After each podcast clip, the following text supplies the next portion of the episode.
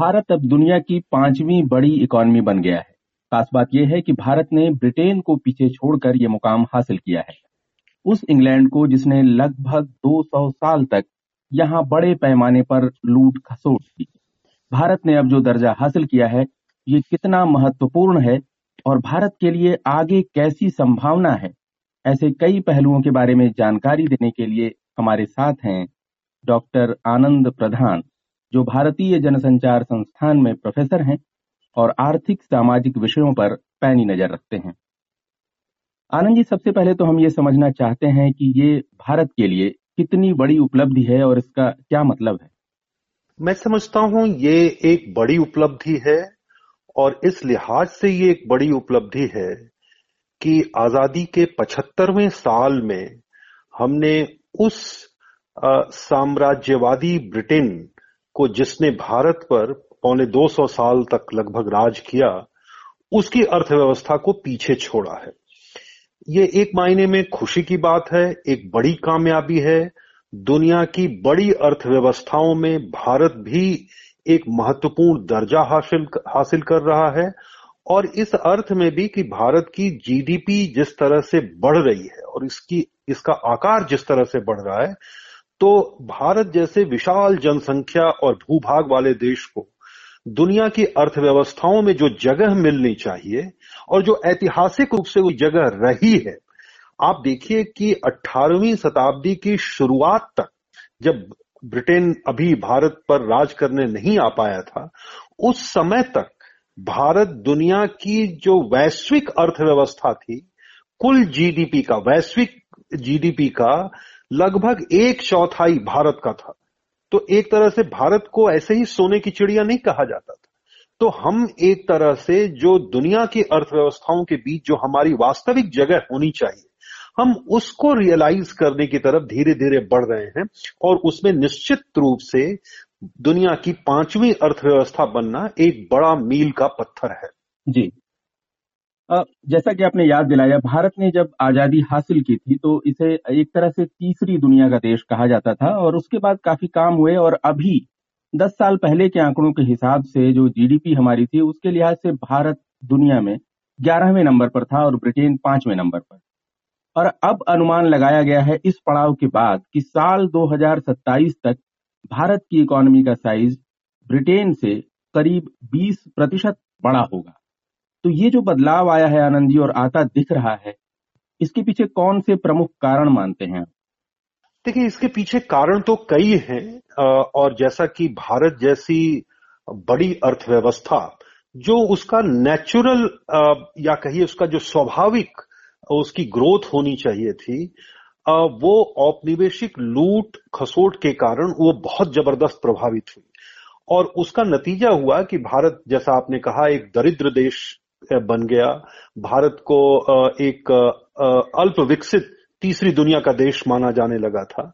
लेकिन पिछले 30-40 वर्षों में जिस तरह से भारत ने आर्थिक सुधारों के बाद तरक्की की है और उसकी जीडीपी का ग्रोथ जो बढ़ा है, उसमें निश्चित रूप से सर्विसेज़ का बहुत योगदान है। सर्विसेज़ सेक्टर ने और खास करके जो नई टेक्नोलॉजी है, नई अर्थव्यवस्था है, जिसमें आप कहिए कि जो सर्विसेज़ का और खास करके जो हमने इंफॉर्मेशन टेक्नोलॉजी के क्षेत्र में भारी छलांग लगाई है, उसका बहुत बड़ा कंट्रीब्यूशन है। लेकिन निश्चित रूप से ये भारत जैसे बड़े देश के लिए, जिसमें जिसमें हर कुछ है चाहे उसके आप भूभाग को आप ले लीजिए, खनिज संसाधनों को ले लीजिए, यहाँ के मैन पावर को ले लीजिए, यहाँ का जो डेमोग्राफिक डिविडेंट है, उसको ले लीजिए। इन सब कारणों से भारत को इस मुकाम तक बहुत पहले पहुँच जाना चाहिए था। यहाँ तक पहुँचने में हमें पचहत्तर साल लगे। ये अपने आप में एक चिंता की भी बात है, सोचने की भी बात है, क्योंकि भारत के अंदर जो संभावनाएँ हैं, वो प्रचुर संभावनाएँ और उसका, उसी का एक ये नतीजा है कि आज हम यहाँ पहुँचे जी, आपने संभावनाओं की बात की, आनंद जी। भारत की इकोनॉमी का साइज़ जो बताया गया है, वो आठ सौ चौवन अरब और 70 करोड़ डॉलर बताया गया है और ब्रिटेन का जो आंकड़ा जिसको भारत ने पीछे छोड़ा है 816 अरब डॉलर का है। इकोनॉमी के साइज़ के मामले में हमने एक विकसित देश को पीछे छोड़ दिया है। अब भारत भी विकसित देशों की कतार में आ गया है, आनंद जी, या कुछ कसर है? मुझे लगता है कि ये जैसे कई बार क्या होता है, आंकड़े जो हैं, या जिसको हम स्टैटिस्टिक्स कहते हैं, वो कई बार भ्रम भी पैदा कर देते हैं।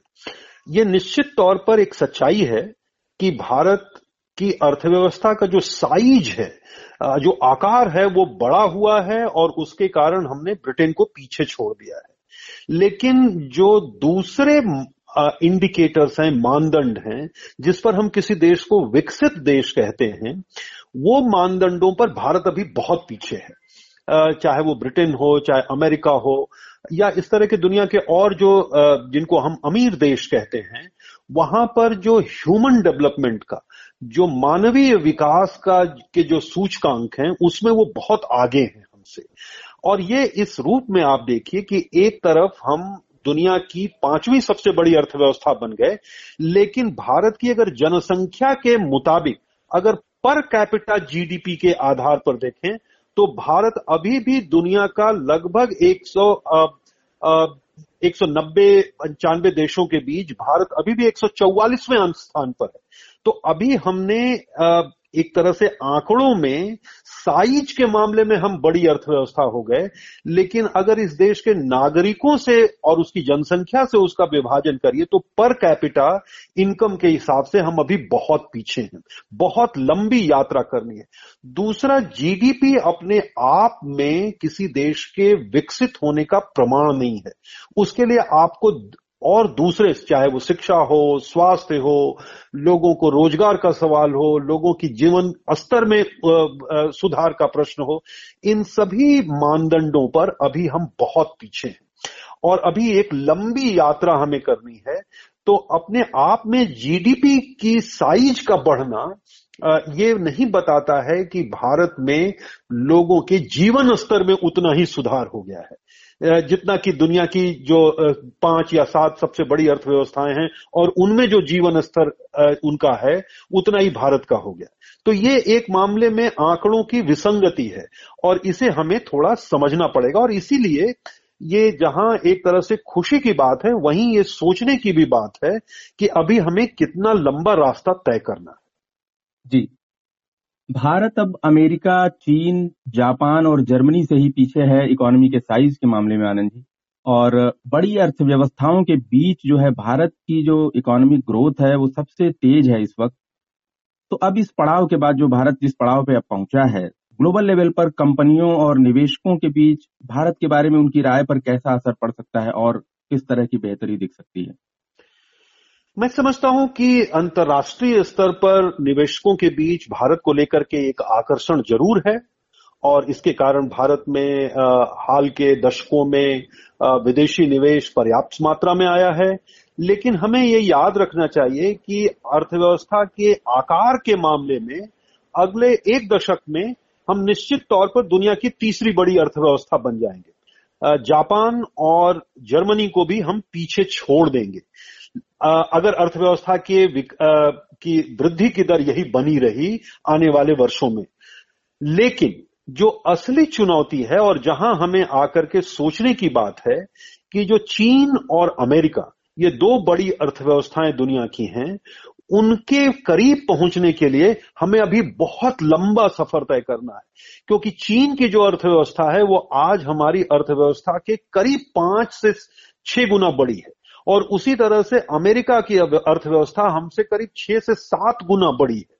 तो इस तरह से अगर आकार के मामले में भी देखें तो चीन और अमेरिका हमसे बहुत आगे हैं।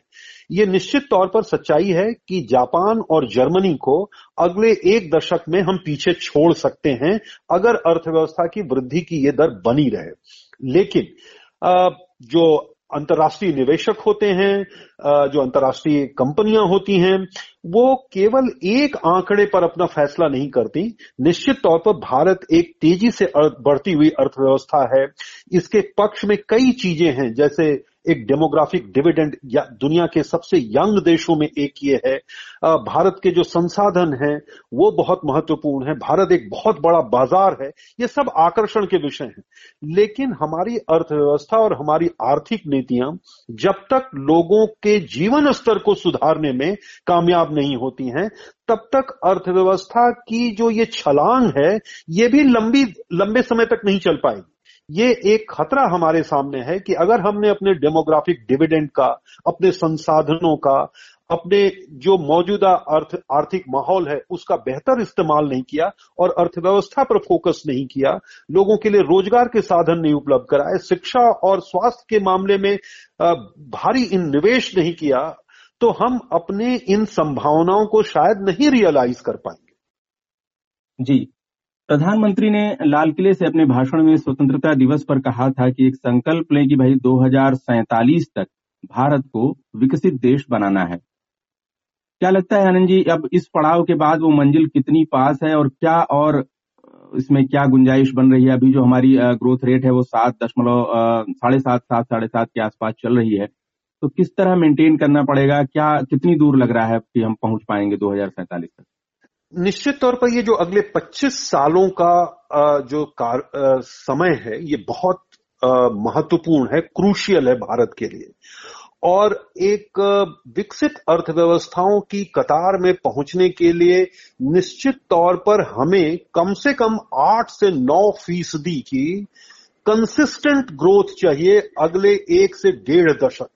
और उसके बाद कम से कम चार से छह फ़ीसदी के बीच हमारी ग्रोथ रेट होनी चाहिए, तब हम कहीं जाकर के जो संभावनाएँ हमने पैदा की हैं, दुनिया भर में जो उम्मीदें पैदा की हैं, देश के अंदर जो उम्मीदें पैदा की हैं, उनको हम हासिल कर पाएँगे। ये कोई ऐसा मुकाम नहीं है जिसे हासिल नहीं किया जा सकता है। जैसा कि आपने खुद कहा, इसी पिछले दो दशकों में भारत की अर्थव्यवस्था कम से कम एक बार अपनी साइज़ को दुगुना कर चुकी है सिर्फ़ पाँच साल से कम समय में। अब हम एक आ, हमारी अर्थव्यवस्था की साइज़ बढ़ती जा रही है। हमारे सामने अभी एक लक्ष्य था कि 2025 में हम पाँच ट्रिलियन की पाँच खरब डॉलर की अर्थव्यवस्था बन जाएँगे। लेकिन आप देखिए कि कोरोना और दूसरे आर्थिक कारणों से इसको हमें अगले चार, तीन, चार सालों तक बढ़ाना पड़ा है। अभी हम ये लक्ष्य को रियलाइज़ नहीं कर पाएँगे। तो अभी हमारे सामने एक लंबा सफ़र है, लेकिन इस सफ़र में हमारी तैयारी कैसी है, हमारी दृष्टि उस पर कैसी है, और हम उस सफ़र तक पहुँचने के लिए हमारी जो आर्थिक नीतियाँ हैं, उन नीतियों में कितना इंक्लूसिव और कितना डिस्ट्रीब्यूटिव जस्टिस है, ये बहुत महत्वपूर्ण और मायने रखेगा आने वाले समय में अगर हम एक विकसित अर्थव्यवस्था दो में बनना चाहते हैं, यानी अपनी आज़ादी के सौवें वर्ष में, शताब्दी वर्ष में तो ये एक चुनौती है, ये आसान लक्ष्य नहीं है। और खास करके ये देखते हुए कि दुनिया के अर्थव्यवस्थाओं में जितनी अनिश्चितता है उसको देखते हुए ये आसान लक्ष्य नहीं होगा। लेकिन ऐसा भी नहीं है कि इस लक्ष्य को हासिल नहीं किया जा सकता। भारत के अंदर मौजूद आर्थिक संभावनाओं को देखते हुए। जी, आनंद जी, आपने इस पूरे मसले पर बहुत विस्तार से और कई पहलुओं के बारे में गहराई से जानकारी दी। धन्यवाद आपका।